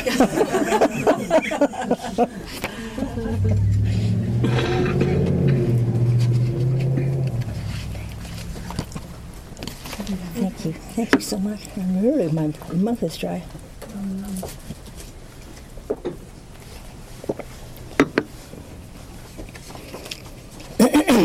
my former and late mother in law was born in Holland, um, in Fries- Friesland, which is the north of Holland. And she and her husband were very active in the underground in the Second World War. They he was head of a whole unit, so they were responsible for a lot of people. Um, they never spoke of it very often when they were in Canada, but it was always with them. so the few bits and pieces of information that I got from her, um, I've put into a prose poem. It's called Beppa Speaks. Beppa means grandma in Frisian. I waited always for the knock. We women had to answer, and we slept with pistols under our pillows. Rifles were hard to get and were carried only by the men. Motherhood came second, you see. Our babies weaned on boiled turnip, left with tantas who filled them up with more turnip, omkas who carved them toys from turnip. Our men were fighters, but we were only couriers and had to be the first to sacrifice. We could not question my husband Hendrik, who was commandant of our group. Once we had to get the hidden Jewish kinderen off the houseboat where we lived, move them to a safer place, and Hendrik hid them under blankets in the truck. He had to shoot the German officer who tried to stop them, but he never told me this until we came to Canada. To tell you true, I think he thought that Jesus wouldn't save him from hell if he knew he had killed a man. So often you remember he prayed the Onze Vader. Another time there was a drop. You know, a, a, a drop. An army plane. Food, supplies, guns, soldiers. We all ran to the airfield with the flares, and there was silence on the ground and silence from the soldiers. No stars or moon is why they chose that night. That silence, flares and parachutes, the smell of fear, and I thought about my baby, my empty breasts.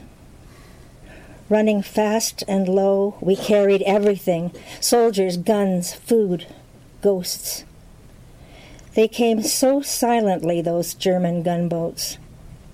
How they slipped unseen into the canal to hunt us down, we did not know. We ran the motor, stole away. We lived. I see me now, a girl of twenty, riding on my bicycle, carrying documents, carrying a pistol for Christian, for my baby boy, that he should live in peace.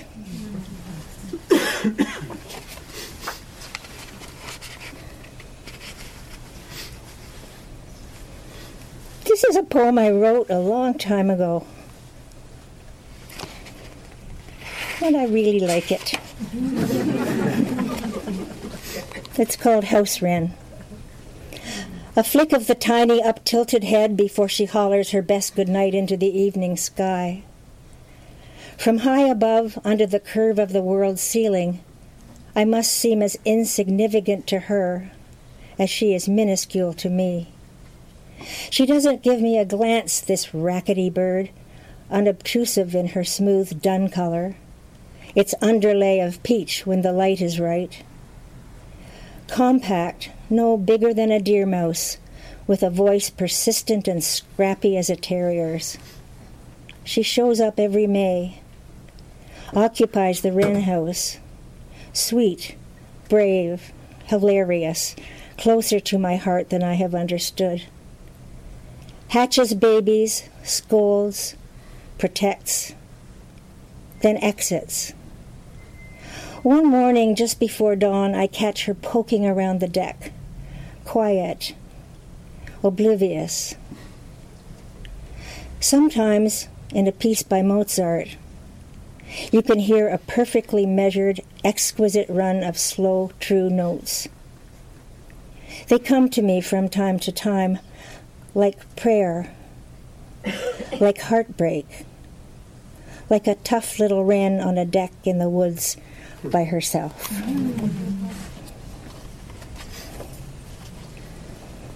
Okay.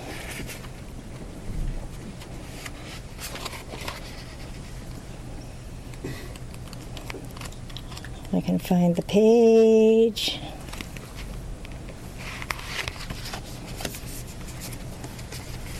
I had a request for this from you. Molly and her man, widowed, come together late. They are partners. Their kids grateful to miss the burden of their old age for a while. Friendly, chatty, but careful, wary of past errors, lacerating wars, tender scars. Their bodies fit together, if not often, nicely enough to keep them in the same big bed, affectionate and easy. But Molly wishes for a little more romance, a small display of feeling, just a smidge, she thinks. Then, slowly as the coming of spring, she senses a tiniest unfurling. Here's her name, a light caress. You say my name, she says. It's nice. You name me more. He looks at her, surprised. Ah, oh, Moll, he says, I love you more.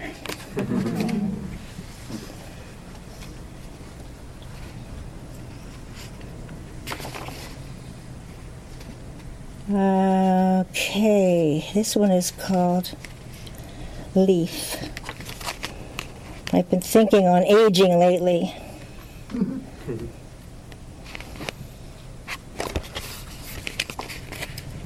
Just a minute, I can't even move my mouth. Leaf. Black branch against sky. Oak. Stubborn leaves always last to depart, unwilling to shrivel and fall. She watches the new day rise with the sun, has been up for hours with the pain in her hip, floating, avoiding deep thinking. This gray haired girl kidnapped by time. She forgets if she took her pills, fed the cats, really lost her slippers, walks invisible on the streets, loses herself in the wash of indifference, loses her balance, loses her nerve. She calms the clunk of her double crossed heart for fear of the big attack. Nightmares of nursing home, walkers and wheelchairs, caregivers calling her honey. She thinks of her mother, weeps with the shame of not having understood. She misses the grandkids, pining to hold them, knowing, as everyone says, they have lives of their own, as she has had hers. And damn it, still does.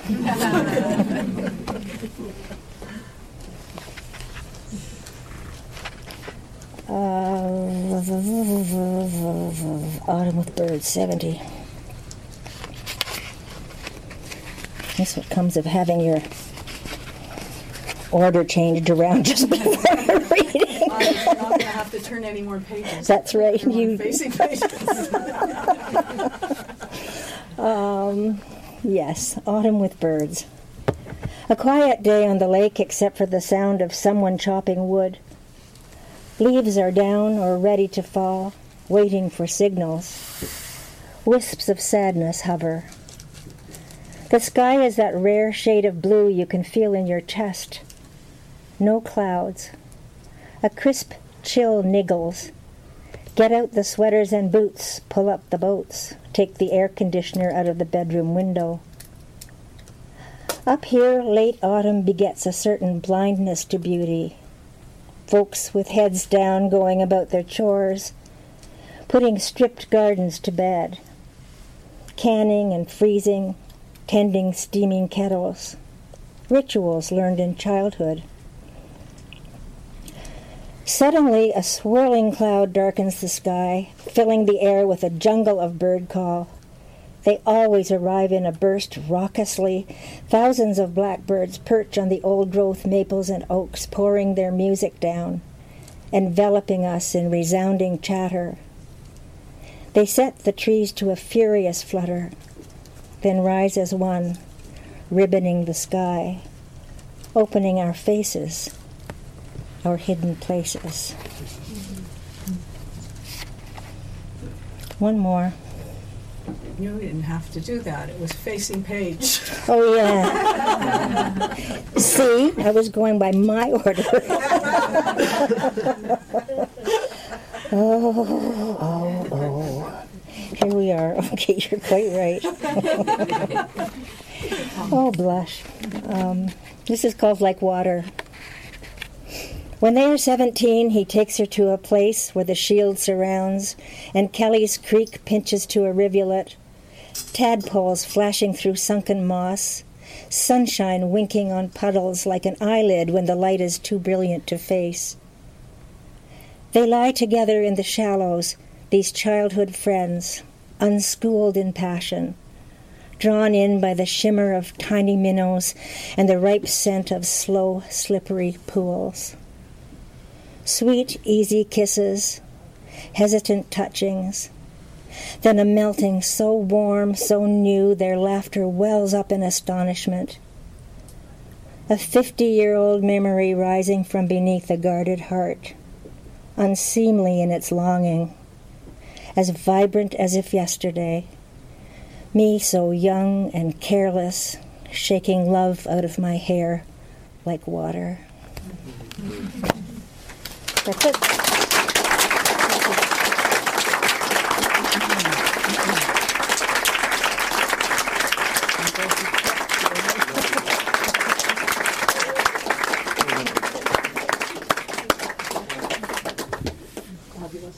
This is my editor. She believes in That was Sandra Davies. Let's give her another hand.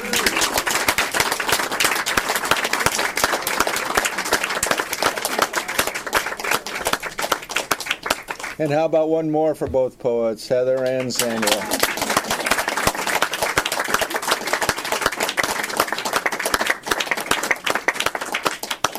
And one more time for Oscar and Joanna and Neil's helping us out tonight. Well, the, oh no, don't worry about that one. There's plenty of food and drink, and there are books up here, and I'm sure the authors would love to chat with you. So please, uh, thank you all again for coming out tonight. Thanks.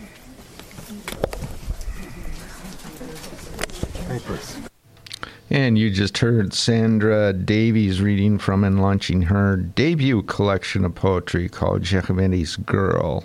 Uh, might have just a minute or two to share a few upcoming events, and I didn't even bring the list with me, so I'm going to talk briefly about the two that are coming up this Sunday. But before I do that, uh, I do want to thank you for tuning in today. And uh, you have been listening to Finding a Voice here on CFRC 101.9 FM. We are located in Lower Carruthers Hall, Queen's University, Kingston, Ontario. My name is Bruce here every Friday afternoon from 4 to 6 o'clock to stream live online as well at www.cfrc.ca. Just want to remind you that both hours of today's show will be uploaded each week to my blog space for it shortly after it airs at Finding a Voice on cfrc.wordpress.com and will remain there for four years do hope too you can stay tuned for saltwater music coming up uh, right at the top of the hour. Two hours of east coast music uh, in a show called again saltwater music hosted by rob carnell. And again thank you for tuning in today. Just want to briefly mention i didn't i didn't bring the list with me thinking i wouldn't have any time at all to do this uh, there, uh, I'll plug uh, my own gig, I guess, because I know about that one. There is, uh, I'm going to be doing an intuitive writing workshop, two hour workshop uh, on uh, Sunday afternoon from 1 to 3 at the JDUC. And it's going to be on the second floor, and it's the McLaughlin Room. so if you can make it out, it's free uh, for Queen students. It's just pay what you can for community members. Uh, there is a Facebook event page for it, so uh, just uh, go to Creative Writing Club uh, or Qu- Queen's Creative Writing Club. Go to their page and the event's on there. They're also requesting an RSVP. Also, that evening at the Spire, there's going to be a dramatic reading of Charles Dickens' Christmas Carol. I've been two years. It's an incredible performance. Hope you can make it out there. And that starts at 7 p.m. on Sunday evening. So, again, thank you for tuning in today. And do please Stay tuned for two hours of East Coast music coming up right after this. This podcast is produced in collaboration with CFRC.ca in Kingston, Ontario. CFRC is located on traditional Anishinaabe and Haudenosaunee territory. Infrastructure support for the CFRC podcast project is provided by the Queen's University Faculty of Engineering and Applied Science. For more information or to get involved in podcasting, visit podcasts.cfrc.ca.